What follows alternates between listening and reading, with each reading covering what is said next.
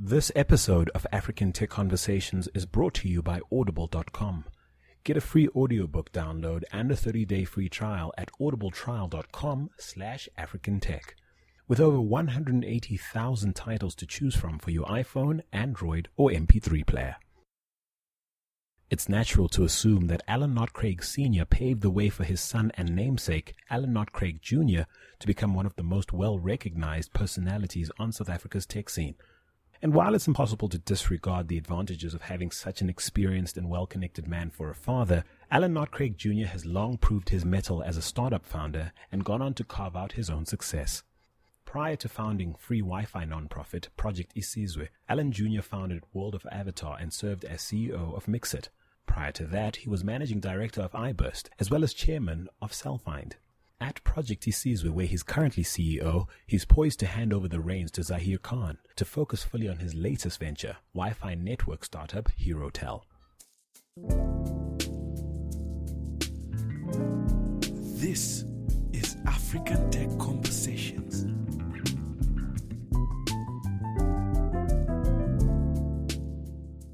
I love my life.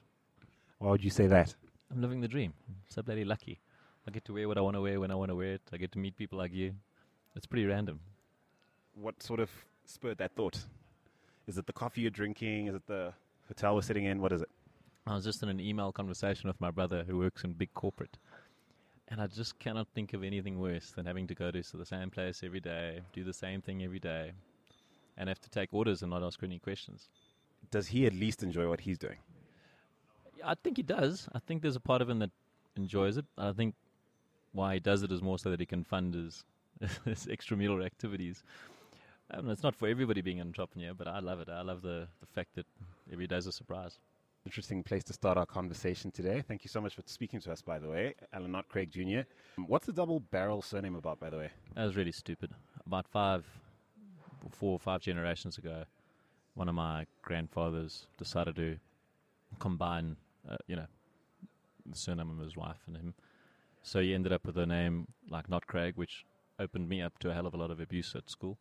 Why? Why would people tease you about having a double barrel name? Well, if I'm not Craig, who am I?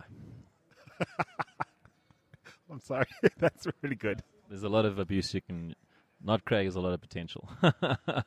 and when you're trying to explain that over the phone, ah, it's Ella, not Craig. They're like, well, if it's not Craig, who are you? I'm like, well, you know, you're trying to explain it. So it made my life complicated. But on the other hand, there's only one surname called Knott Craig. Kind of, uh, kind of a branding coup. Yeah, it was genius. You know, come up with something so stupid that nobody else wants to copy it. well, well, your children have, have, have you to thank for. well, we'll we'll be grateful for the for the branding coup. We hope. Yeah, you know, and uh, as I got older, I realized now it doesn't really matter what people think. But it wasn't that much fun in high school. I want you to think back to the most embarrassing experience of your childhood. It might have been high school, could have been further back. I mean, I would just generally say that I really didn't like my high school years. I mean, I, always, I met guys at university that seemed to love high school and always talked about all their friends at high school, etc. But I, I couldn't really relate. And I had an infinity of embarrassing moments. I think the one that is probably most palatable is that I got bust drinking alcohol at school, first break. And uh, me and a couple of friends got suspended. And my parents found out, a lot of people found out. You know, it made me quite cool at school, but it wasn't the most proud thing I've ever done in my life. How old were you when that happened?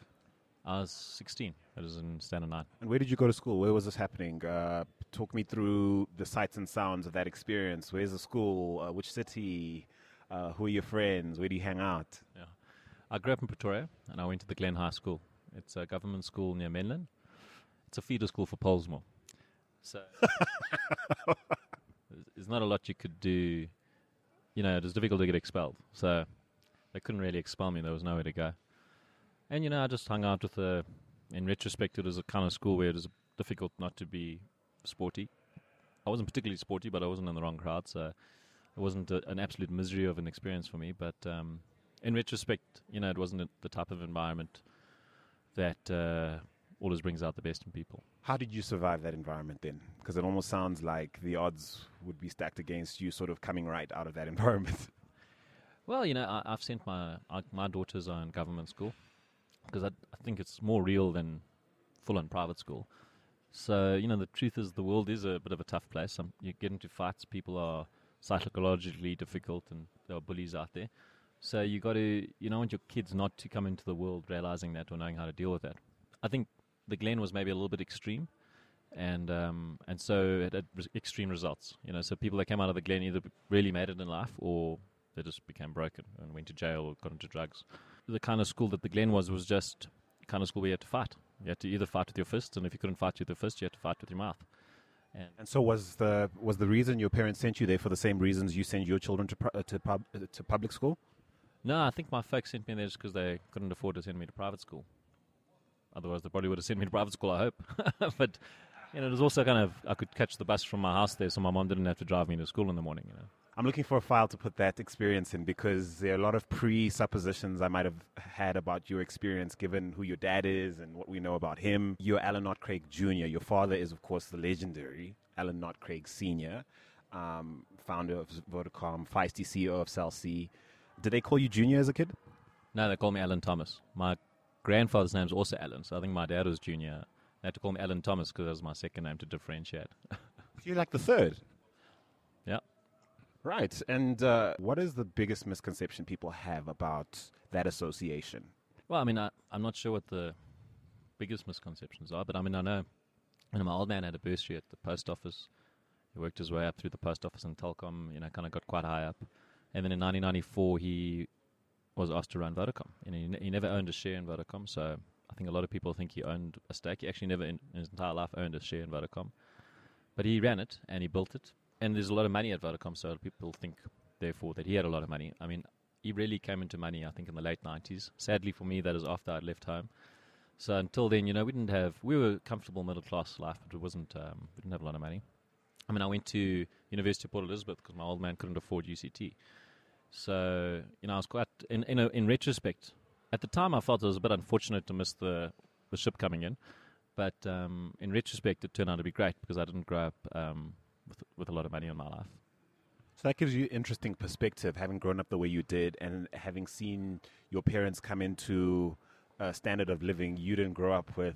What, what are sort of the things that stand out for you in terms of wow, that was so profoundly different to how I grew up, and t- where they live now is so profoundly different to how you know where we lived before, and our habits are different. Maybe we holiday differently. What's what's super different? So think around the time the money started to flow in, and you thought, flip, these guys are actually doing quite well. I can't really say. I mean, I can see my little brother. He's five years younger, so he certainly had more of, you know, he had a new car in first year type of thing.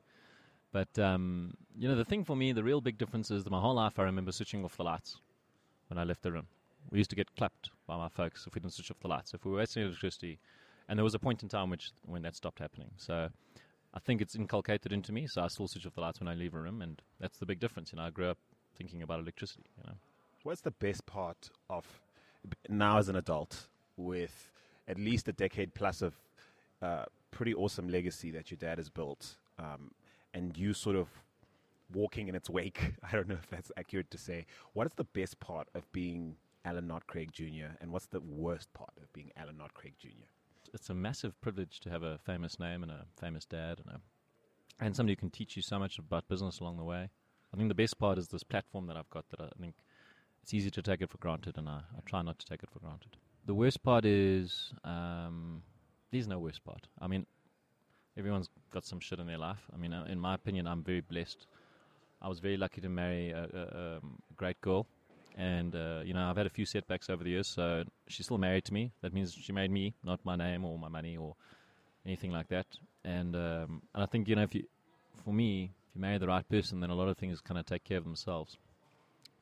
Um, there are of course some negatives about having a name. I think people, my my old man's not perfect, and so maybe some of the imperfections people reflect onto me.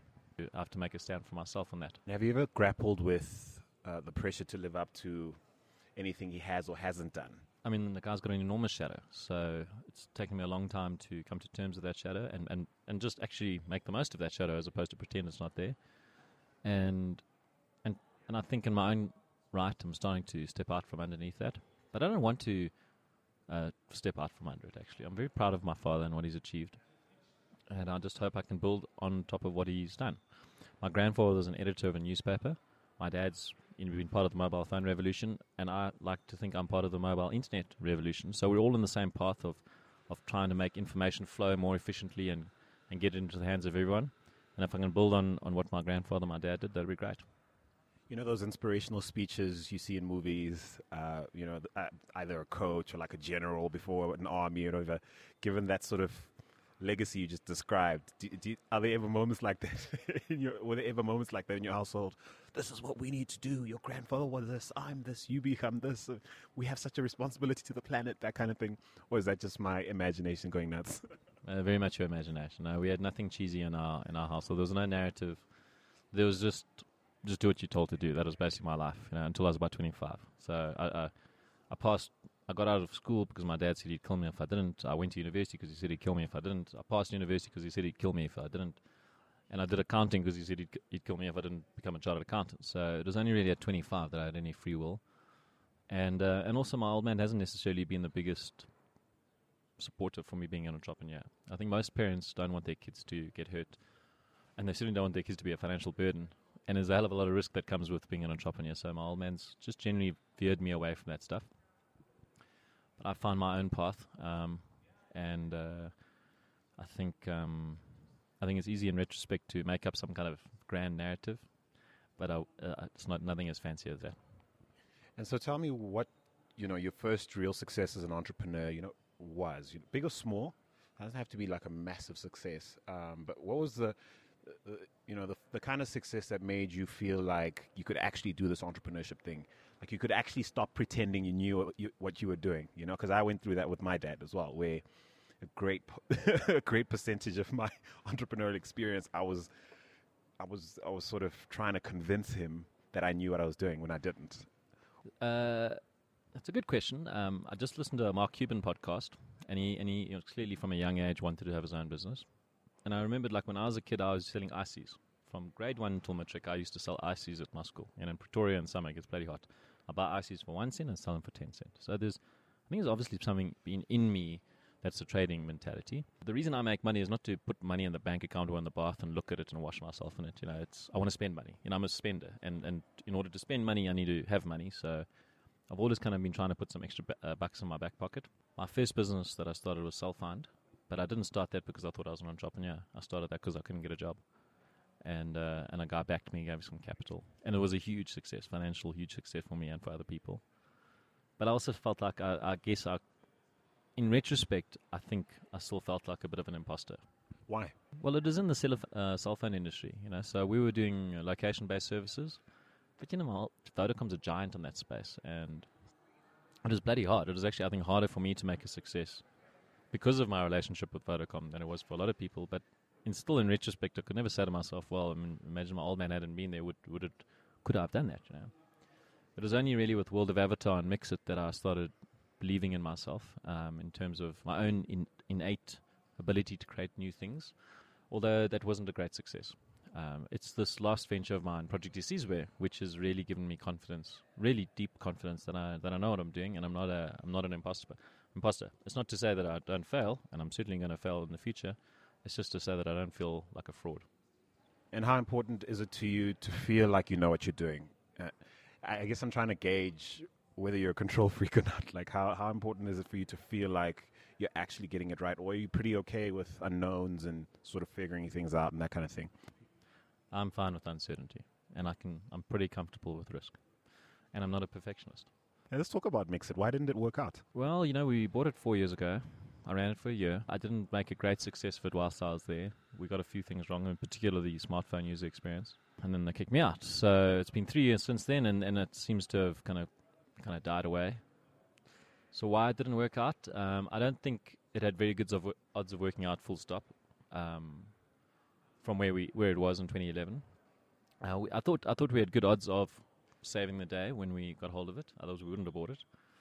Um, but uh, then, and I think it was a combination of of me not, not doing the right things early enough and not course correcting fast enough, and then um, and then partners fighting. You know, you can't have shareholders fighting in a business. It's like children watching their parents fight. You know, it damages the kids, and, and that's what happened. Um, I left, so the fighting stopped, but the guys couldn't get it right. And is there any room, any possibility of sort of Steve Steve Jobs type return to to the mothership to to sort of bring it, you know, bring it back to its former glory of sorts? Uh, I don't think so, but never say never. Okay, well, we'll be watching the sky for that phoenix. But I'm not. I'm not fixed on that. You know, there's uh, Peter Thiel actually says it in his book. Uh, he says, "No man steps into the same river twice." You know, and I think it's important to move on, not to try to fix things from the past and try to get back money that you've lost and try to fix mistakes that you've made. I'm moving on with my life, so I'm having a lot of fun. what else is on that list of things you would never do? Do you think, um, as an entrepreneur, as a as a startup founder, as an advisor in any capacity? What what what's on that list of that would never be me? I'm fundamentally lazy. I think. You know, I'm. I'm, I'm obviously I've got a- half a brain, but I'm lazy, so I don't want to be doing the same thing over and over for the rest of my life. So I'm always looking for quicker ways to do things, and ways to make money while I sleep. So I think selling hours is not something that would ever be up my alley. I also don't think I really fit into the world of being politically correct. So it doesn't really work for me working in a big organization, saying the right thing. Is that a personality thing or a value you espouse? I think it's uh, it's a, for me. It's nice to say it's a value, but it's actually just a personality thing, which I now project as a value. But the, you know, the overriding uh, uh, my ethos, my life philosophy around what I should do and what I shouldn't do is, can I tell my kids about it? I mean, it's it's really come down to that. Can my kids read about it in the newspaper because they're going to read about it on the internet one day? And so the types of products I sell, the types of people I do business with, the types of industries I want to work in, those things are very much dependent, determined by, in that moment in time, is there something I can tell my kids about? If it's not, then I'm not going to do it. Let's talk about your family a little bit. What what do they think you do? How, firstly, I know you've got three children. You've got three daughters. Am I right? And as far as they're concerned, what does Daddy do? A couple of years ago, when I had my Mixit set back, my daughter, who was four at the time, um, told her teacher that Daddy's going to America to go fetch money because we've run out of food. We had run out of food. The fridge was empty. My wife hadn't done the shopping, and I was going to America, but just to really take a break. she hadn't put two and two together, so. I'm not really sure they're conscious yet of what I'm what I'm into. My wife's uh, makes educational apps for children, so and they're always playing with those apps. So my, they definitely know what my wife does. They don't they're not quite aware of what Wi-Fi is just yet. But I must say, you know, if I want to punish my children, I I take away the Wi-Fi and I make them watch TV. Tell me um, how you met your wife. I'm curious because um, I read somewhere that um, you believe entrepreneurs should marry young. And you obviously said earlier that you feel quite lucky that you met someone amazing. I happen to, to be in the same boat. You know, it's pretty awesome. And um, I'm curious to know how you met your wife and how old were you were. Uh, we met in articles, Deloitte. I was 22, she was 22, and um, yeah, she was way above my pay grade. But luckily, it was a captive audience. She couldn't really escape. She had to come to work every day. She had to see me, and so and we got married when we were 25. So it's been 13 years this year. But um, How soon did you have children after you married? No, we waited about six years. I think we were married six or seven years before we, we had kids. So we had a good good run, but we had you know kids fairly young for our age as well. But I mean, I think uh, I've- I'm on the record for a hundred reasons why getting married uh, young, particularly getting married young, is a really good idea for entrepreneurs, which is counterintuitive. But um, if nothing else, the reason you want to get married young is so you can get divorced young. Oh no! Don't say that because I was hoping you were kind of. I, I I happen to believe people should marry young because my only regret is not having met my wife earlier uh, or sooner. Except that she probably would have met the wrong me, so maybe that wouldn't have worked out. But uh, you really think it, you should ap- approach it the way you would a startup? Start it early in case it crashes, and then you you know you've got time to sort of put yourself together, uh, get yourself together. I really do because I really don't think. When me personally, I was completely unconscious of the risks I was taking when I was getting married, and you really don't know what you're getting married to until you get married. So, you know, rather than theorize about it and think about it and talk about it and fantasize about it, just do it and course correct if you've made a mistake. But you know, if you read a lot of uh, about um, wedding rituals around the world, you'll find that most uh, the lowest divorce rates in the world are amongst arranged marriages. And so when you go into marriage thinking it's not about uh, romance, it's just about a partnership, then you'll make it work. And um, and so again, it's you know if you get married and you want to be married, you'll stay married. So it doesn't matter how, whether you love them or not. All of that stuff doesn't really matter. I was I was very lucky. I, I met my soulmate. We got married and we've managed to stick it out. I was reading recently some stati- uh, statistics into how uh, marriage actually improves the odds of success in various forms of life. Apparently, married people do better career wise. Um, they make more money. They they're more effective. They're less stressed. Obviously, insu- the insurance industry loves it because you, you're, far less risky to insure, and that kind of thing. What do you think it is about marriage that might make you a better Alan? Focus. So, if you want to be an entrepreneur, well, if you're like me, who I'm semi, I've got a semi Asperger's kind of, um, I've, I'm unemployable, I've got attention deficit order, I like doing lots of things at the same time. You know, if you're in that kind of category, you need to be trying to change your environment so that you can maximize your focus because you're struggling to focus all the time. So, now one of the biggest distractions you're ever going to have is the mating instinct. You know, like if you're like, "Ooh, who am I going to come right with tonight and tomorrow night and next night?" and uh, am I going to excuse someone? And WhatsApping and flirting and the hangovers that come with going out at night and being tired because you got to bed late and all of that stuff just gets removed from the equation the moment you've picked a partner and you said, "This is my chick or my guy," and off you go. So it's allowed me to focus. It's taken a lot of my energy and allowed me to direct it at business. And living with four women, you must have a unique perspective on issues surrounding diversity and, and gender equality in the workplace. Uh, how do you see things? I mean, you met your wife in a, in a professional environment. She's obviously very skilled, uh, very talented individual. Your children see very different. Uh, relative to many children, I think your children might be exposed in the two of you to a, a worldview that others aren't. What have you sort of, what what sort of thoughts come to mind around those issues for you, uh, living with four women? I don't know. You know, my I think they're too all too young to really have an informed view on gender diversity. But what I can see with my kids is um, they're making me a better person. They make me slow down a little bit. They make me pay attention to people because I have to concentrate on them. You know, you can't be WhatsApping whilst you talk to your children. And um, and they they give me perspective. So if I have a bad day, I get home. Kids are happy. They don't judge me. They, they don't actually care what I've day I've had. They just want to tell me about their day.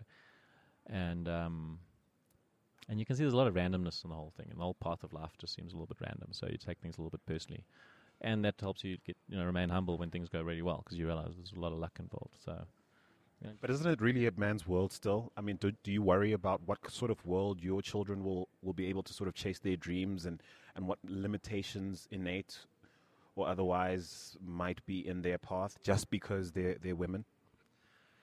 you know, I just hope my kids don't come into the world thinking the world owes them anything, you know? And so if you come from a minority background or you come from, if you're a girl in a, in a corporate or whatever, the temptation is to think, because everyone's telling you this, that you've been prejudiced against, etc., that you have this sense of entitlement.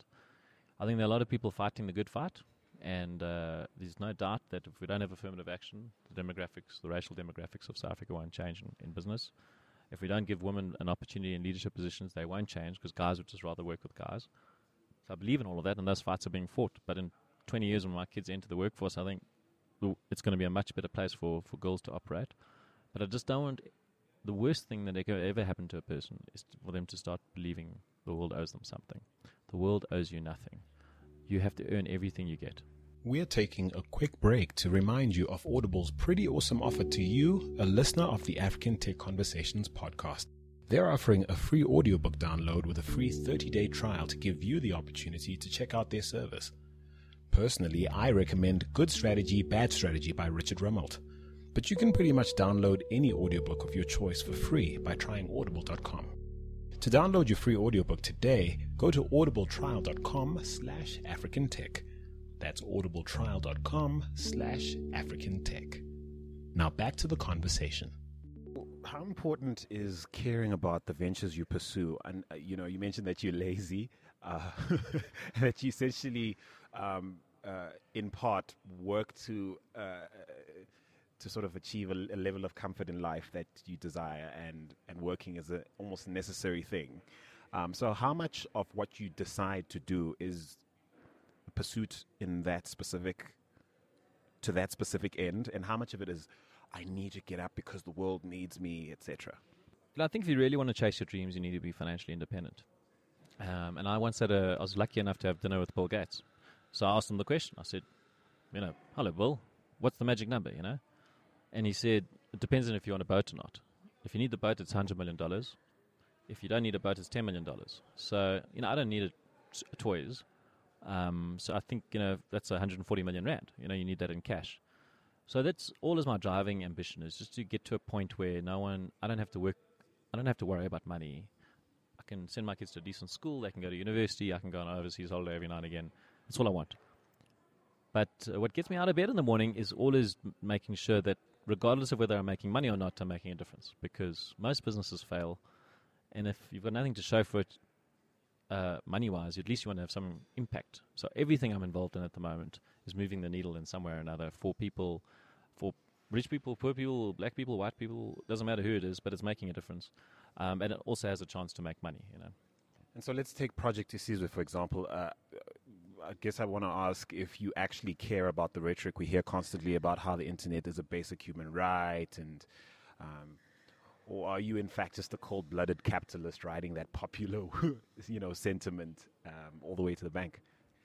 I wouldn't say I'm a cold-blooded capitalist. I mean, I'm I'm a capitalist with a conscience, yeah. But you know, I want I want to live in South Africa in 50 years, and I want my daughters to live in South Africa when they're 80. And um, you can't look around and think to yourself, we're going to have a country 50 years from now that you can live in. Honestly, you can't really look around, see the inequality, and think to yourself, this is sustainable. So, for very selfish reasons, the last five years or so, I've been consciously trying to think about how we bridge the digital divide. Started with Avatar and Mixit, and now it's with Project Isizwe. And so, Project Isizwe is, is not a, it's actually a non-profit, and we help the government make Wi-Fi available within walking distance of everyone in poor communities. And yes, the, it's very difficult to make money like that. I can get paid a salary, but you can't get rich like doing that. But but it also just makes sure there's a country in which I can make money. You know, what's the point in trying to make money for ten years when there's nothing, no country left to live in?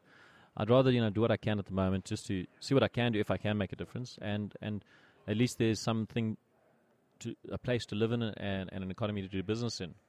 So it's, I mean, it's very sincere. Everything I'm doing is very sincere, but it's also sincerely selfish. It's for me and my kids. I just want to live here, you know. And the only way going to live here is if we deal with inequality. And what do you say to skeptics who can't see past the apparent capitalist self-interest, in, you know, and, and just, I mean, let, us use Facebook for example. I mean, with their bid uh, uh, uh, to make you know the internet available for all, and um, the project around internet.org now called Free Basics. Do you sometimes find yourself lumped together with the likes of Mark Zuckerberg by s- skeptics who question your motives and, and question his? That's a good question. I, don't know. You know, it wasn't like we had a business and we were using that business to then fund internet access. This really came from a vacuum. So I'm not sure it's the same boat necessarily. I do, I do find it find very, very irritating when people criticize a guy who's trying to help people. You know, Mark Zuckerberg's worth like fifty billion dollars. He gives ninety percent of his wealth to charity. Everyone says he's just doing it for tax reasons. But when he's got fifty billion dollars and he's not giving it to charity, everyone says he's selfish. So I just, I just ignore the noise. A lot of people in the world have got nothing better to do than pull people down. So at the end of the day, um, words are wind. Action is everything. So if, if Facebook effectively gets people on the internet, well, then they've made a difference. If they don't, then it is just noise. And I think, for instance, Google Balloons is just noise. That's just bullshit because nothing's actually happening there. I've been talking about it forever. Um, uh, it's too early to say whether internet.org is, is action or, or just talk. And how much time do you think people should spend thinking about issues around access and inclusion and question? Uh, you sort of trying to look into what constitutes true access and or what tr- constitutes true inclusion and whether you know we're actually reaching the mark. You know, I don't Are those even inqu- important questions in your mind? If you or, or is it for you get something done, make you know make a difference, add? To, w- w- how, how do you think about these issues? Do you think of them at all, or is, is it really just down to you know getting done what you think is ne- is necessary? I, I just trying to mind my own business.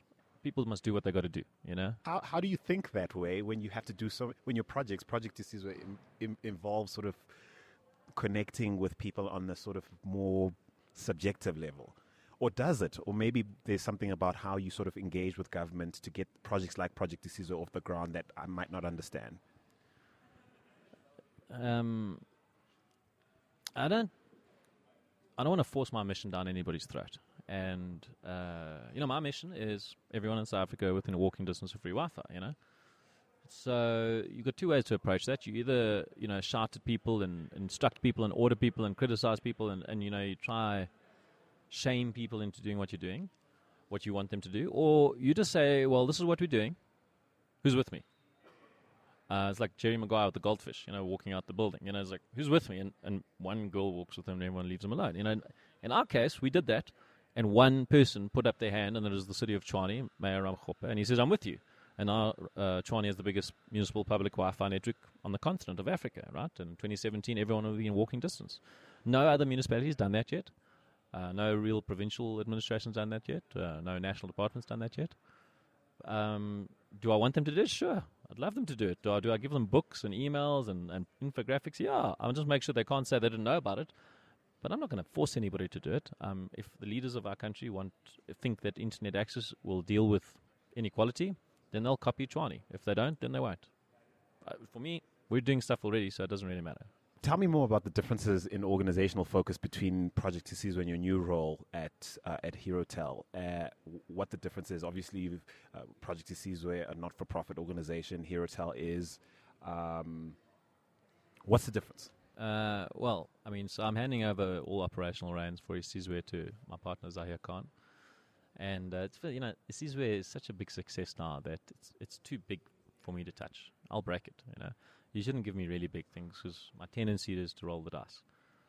Um, Hero is much more of a startup, and uh, for the next two years, it's going to be make or break. I think it's got a lot of potential, um, but I'm going to be spending a lot more time, not really hands-on, but but at a high level, making sure that we do everything right um, for Hero to you know become a, a, a very big broadband player in South Africa.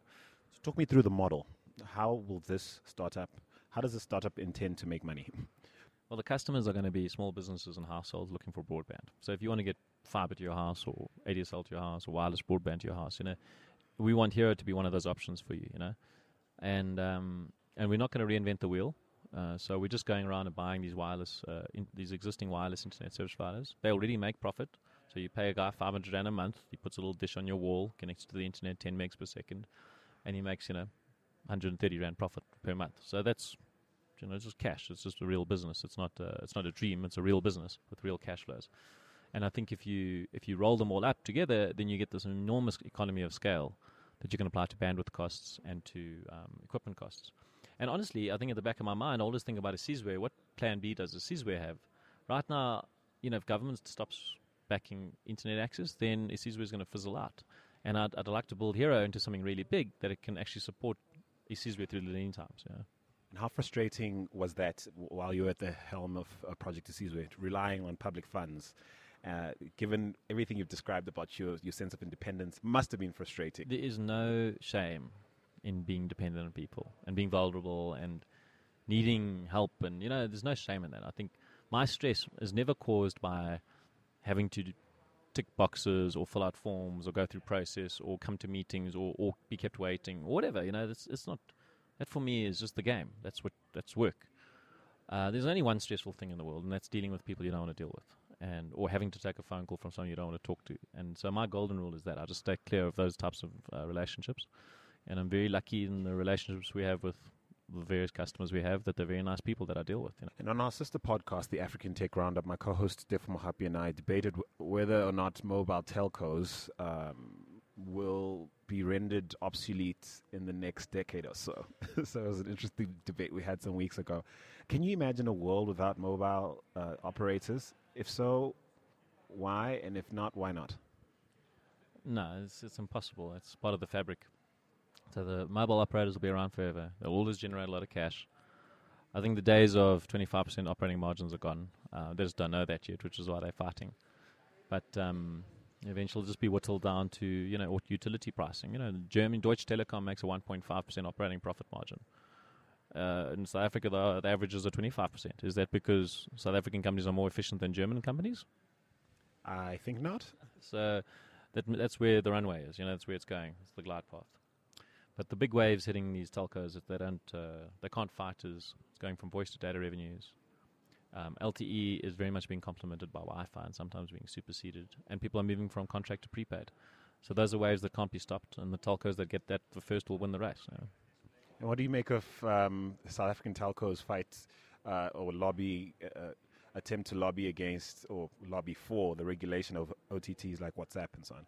Conscious evil or blind stupidity. I mean, it's just moronic when I when I read those things. So, like what?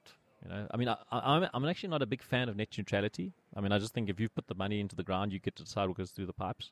But to think you can manage OTT is like really stupid. Um, and it's not a competitive advantage. All you've done is differentiate yourself against your competitor in a bad way. So, uh, you know, maybe if you had a monopoly, you can manage OTT like they do in China and North Korea, but South Africa doesn't have a monopoly environment. There's competition. So, it's just stupid. Isn't part of the problem that um, their legacy um, assets that need to be sweated? You've got shareholders that expect a certain level of performance, they enjoy the margins they've had for decades. Uh, how do you fix that? And how do you fix leadership that essentially thinks four years at a time? That's a very good question. I'm not sure. Uh, I think SAB are about to find out because SAB is a very successful business, very happy place to work for a very long time. But they run at 24% operating margins, and uh, those guys, those Brazilians who are running the Budweiser show, are running at 38%. And I promise you, that's not uh, luck. That's just cu- cutting costs and a ruthless culture around profitability. So, I mean, the honest truth is, it'd probably require complete change in management, um, or existing management just waking up and doing what well has to be done. You know, because if they don't do it, somebody else will come and come and do it for them. You know.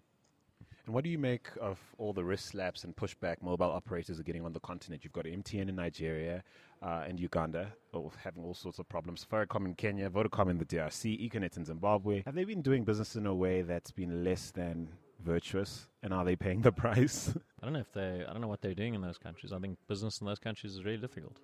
But it doesn't matter what country you are in the world. If you're reliant on the government for something, you you're at risk. And you know, telecoms companies sometimes rely on licensed spectrum, and then you're at risk. So at my company, Herotel, one of its basic premises is that we don't rely on spectrum. So we're not going to expose ourselves to government risk. And in my view, there's basically two tiers of, of tech on the on the continent. There's the massive tech, you know, the the I think the mo- sort of the mobile telcos fit that sort of this untouchable listed firms that are doing ridiculously large business, a huge margin, and then there's this little tech ecosystem we like to believe we have, uh, you know, that's sort of trying to, you know, make make something of itself. What, what do you make of the tech ecosystem on the continent? What what uh, what sort of stands out to you? Is the way I've just described it sort of accurate, or what do you what do you sense? Uh, so I just differentiate. I think there's telecoms companies which are big infrastructure players, which are highly risky, but once they establish, they never die. Um, that's the mobile operators, and then you've got um, tech companies which are really the web, the web startups and uh, you know all that stuff, tech stuff, and then you've got media players, which you know I guess something like your podcast would be, um, and it's the intersection of all of those where the opportunity lies. But you know we're still in the phase of rolling out connectivity, so it's uh, you just can't you can't expect uh, Africa to produce Facebook if 99% of Africa is not on the internet. You know, so it's only once we have a big enough local market uh, that we can support local uh, tech giants the way China supports its local giants and America supports its local giants that we can ever expect to have some kind of national um, story that can ex- be exported. I mean, Mixit was as close as we got. Where does Herotel sort of feature in your mind? Herotel is telecoms, it's infrastructure, it's plumbing.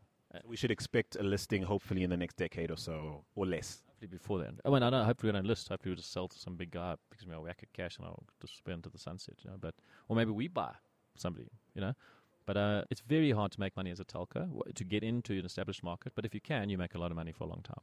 And I'd rather build my future empire, if you want to call it that, off the back of a cash cow, um, and then get into the more risky kind of apps, etc., than the other way around. And so, how how are you doing this with Herotel? How what sort of investment structure have you have you engaged to to build this stream? Well, we've got a new company called Herotel. It's about a year and a half old. We raised money in April 2014. Got some individuals in. We used that cash, bought up a couple of companies, proved the model. Then we just raised some cash now. Are you allowed to say how much? Uh, we just raised 21 million at a valuation of 140. Is that rand? Yeah. On paper, we're now valued at 400. So you know, it's not a bad business, and it's not uh, users or clicks or anything. It's like cash flow. Um, so pretty good business, I think, and and pretty much a monopoly business. You know, so once you've once you've owned the distribution, no one gets in there unless you mess it up. So it's kind of what we that's what we're trying to do. We're trying to like you know consolidate last mile distribution to households. What sort of trends excite you the most in terms of a business? So two things in in terms of a business potential and in terms of social impact. In terms of tech and the opportunities, um, which sort of areas excite you? The most exciting uh, space in Africa is helping the government solve its problems. Because the government's the biggest part of the economy of Africa. And Does that tick both boxes? Business, uh, uh, uh, uh, essentially business potential and social impact. yes, I mean, government, unless you're trying to solve the problem of helping corrupt people get their money offshore, which I'm not going to try and solve, then you're generally trying to solve a problem of housing or moving money around or uh, loans for the poor or solving crime or better communication or whatever. You know, there's like a hundred things that the government's trying to do to make a difference and boost the economy and make and uh, you know make the lives of citizens better. That you can use technology to help with that, and the private sector can do that. But the government's got the money and it's got the scale and it's got the kind of uh, legitimacy. So you know, I think startups in Africa that are helping government solve problems are gonna they're gonna be the ones that succeed. And so, how do you narrow down for yourself which opportunities you should spend time on, or build into, or build a model around, or just you know, throw yourself at? Well, I mean, me personally, I kind of throw a lot of. I'm doing a lot of things, and whatever gets traction, I throw all my energy into. So you see, we've got a lot of traction, throwing all my energy into that. Now, Hero's getting traction, I'm throwing all my energy into that. We've got a couple other little startups, software kind of things. They're bubbling along, and I've got great partners that run those things. So, um, just generally, I think the rule of thumb should be you should you should have a few irons on the fire, but whatever catches fire, a bird in hands with two in the bush. Drop everything else, pick one thing, finish it, and when that's finished, then you move to the next thing. But some people get more effective the more they do. You're not one of those people. I don't think that's true for anyone in the world. You don't think so? Uh, I just think focus is the most important thing. For every entrepreneur I've ever heard of, they will always tell you sex, success is a function of focus.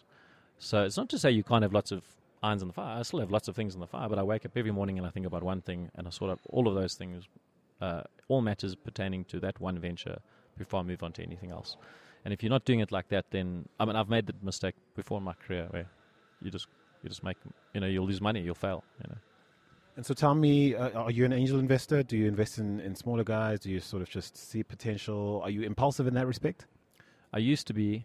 I used to be emotional, impulsive, uh, egotistic, very much an angel investor, but uh, I don't do that anymore. I only back my own ideas now. Well, I back jockeys, but only in stuff that I buy into. Not uh, very rare that somebody can bring me an idea that I'd sign up for. Any runaway successes you can sort of point to, or shocking defeats? Well, I'm proud, proud of SnapScan. I mean, SnapScan was was Mixit Money, um, and and just after I was ejected, they were ejected, and then became SnapScan. So I, th- you know, I consider, I feel proud to have played a small role in the very beginning of that. I didn't do any of the work, and the guys that did it deserve all the credit. But you know, that was something small where we saw an opportunity and gave them a platform. I've got so many failures. I can, I mean, I could bore your ears off, but um, at, you know, I've, I found. Uh, 27 ways that don't work. and so I'd imagine, given what you believe about focus, one of the things you might be looking for in in anyone you might bet on in any respect is focus. You have to have focus. That's what you want. You want a you want a guy who's smart, who's hardworking, who's got integrity, but that's focused and and putting his all his energy into one thing. You know, and it maybe that's like in my case, I'm not definitely putting all my energy into one thing, but what I'm very good at is finding one person who's all ticks all those boxes and is putting all their energy into that one thing. So it gives comfort to people who invest in me that someone's concentrating 100% on their money, and and I would do the same. You know. So let's talk about Herotel. You mentioned in passing that you guys are effectively a monopoly. How is that so? Um, and I, and if you're a monopoly for this region, who who are your competitors here or elsewhere in the world? No, when I, look, we wouldn't be in a monopoly uh, per se. You know, monopoly means you you own 100% of the market, but what you want to do is own 100% of your customers. You don't want to have risk that your customer is dealing with other. You know, you want to be married to one person. You want to make sure that girl's are not talking to other guys. And so, you know, once you put a pipe into somebody's house, whether it's a wireless pipe or a fiber pipe or whatever pipe, it's fixed. I mean, not, aren't, people aren't going to put multiple links into their house. Uh, and that's the part where it appeals to me. Herotel appeals to me because it's about putting physical infrastructure into people's households so that you can deliver content. What's stopping a bright upstart uh, anyway in Africa right now, copying and pasting that model and, and, taking you on? Well, it just sounds a little easier than it is. It's a great idea. The reason it's a great idea is because no one can do it. You know? I think I've got a team that can do it, and we are doing it. So I can tell everybody my strategy, and I do tell everybody my strategy. And I look at some foolish people out there trying to copy me, but they don't know what they're doing, so they're going to lose money. It's going to make it easier for us to, to do what we've got to do. And what uh, technologies on the fringes of what it is you're doing right now have the potential to disrupt you over time, do you think? Uh, there are so many technologies that can disrupt broadband. So our basic core strategy is we don't invest in anything that we can't write off in the first year, which is one very big difference between what guys are doing in fiber and LTE, etc. You know, an LTE network has to be paid back over five years. What happens if in two years something changes and you've got to write that network off and start again? So we, we just cost of sale everything. Um, if, if we can't build network that we make money in the first year, we don't do it. I'm going to ask you to put your futurist cap on and predict which business models and or companies within tech you think aren't going to make make it through the next 15 years. Totally bite dust. That's, that's like a bit unfair. I mean, I You'd hate for someone else to say this about you. Let's talk models then, perhaps not specific companies. say I think anybody that's entering a network effects business that's established is going to fail. Doesn't matter how much money they got. Doesn't matter how good they are. So when I see an OLX in South Africa, I think that's going to fail. When I see a WeChat in South Africa, I think that's going to fail. When I see anybody trying to take on classified ads or online auctions or social networks or financial services that are already established, I think to myself, there's just ego going in there because they clearly don't understand the network effects and you just can't break those network effects. So Is this for South Africa or Africa at large? the whole world. It applies to the whole world. And and so you know, me personally, I take the money that I never want to lose and I invest in Amazon and Facebook. They're never going to die. They're going to be around for the next hundred years, making monopoly profits. Um, and I never want to start a business that ever competes with those two companies because you'll never beat them. So I'd rather just. So I think the innovation will come in spaces that we haven't thought of yet. And I mean, one thing that we've started right now is uh, it's something called Namola, which connects. It's an app that lets you report crime to your nearest police cars. And there's a tablet in every police car.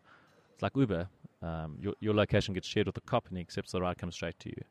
So that's like Uber for the cops for emergency services, and that's a vacuum. No one's doing that. So that's something worth going into because I'm not fighting anybody to do that, and it's a, a 13 times improvement on existing technology, which is call centers.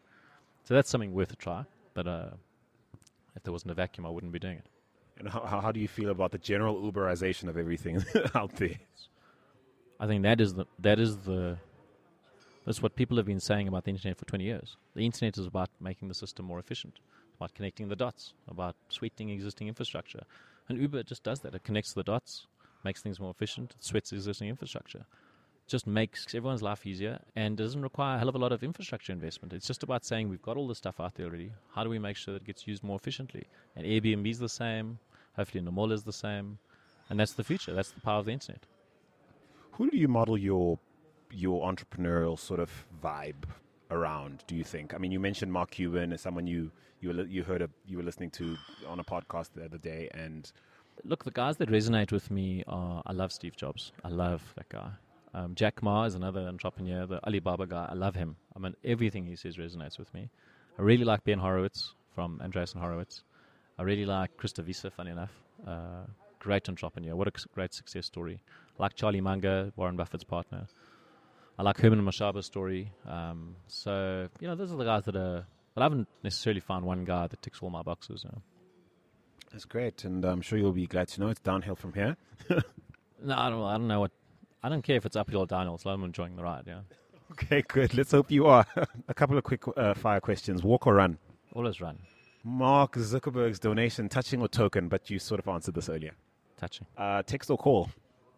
text, Uh, what do you do to relax? read a book.